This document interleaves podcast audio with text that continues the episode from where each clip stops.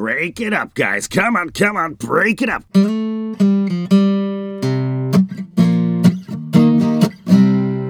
Welcome to Tete and Espresso, a Castbox original. I'm Tete.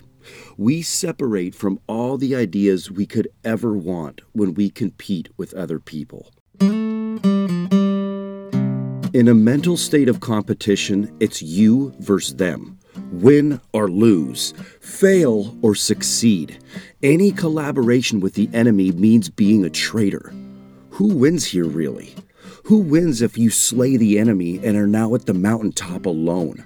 What if that person you defeated and expelled play guitar and could have kept you company? Separation from people means separation from all their genius ideas that could have helped your life.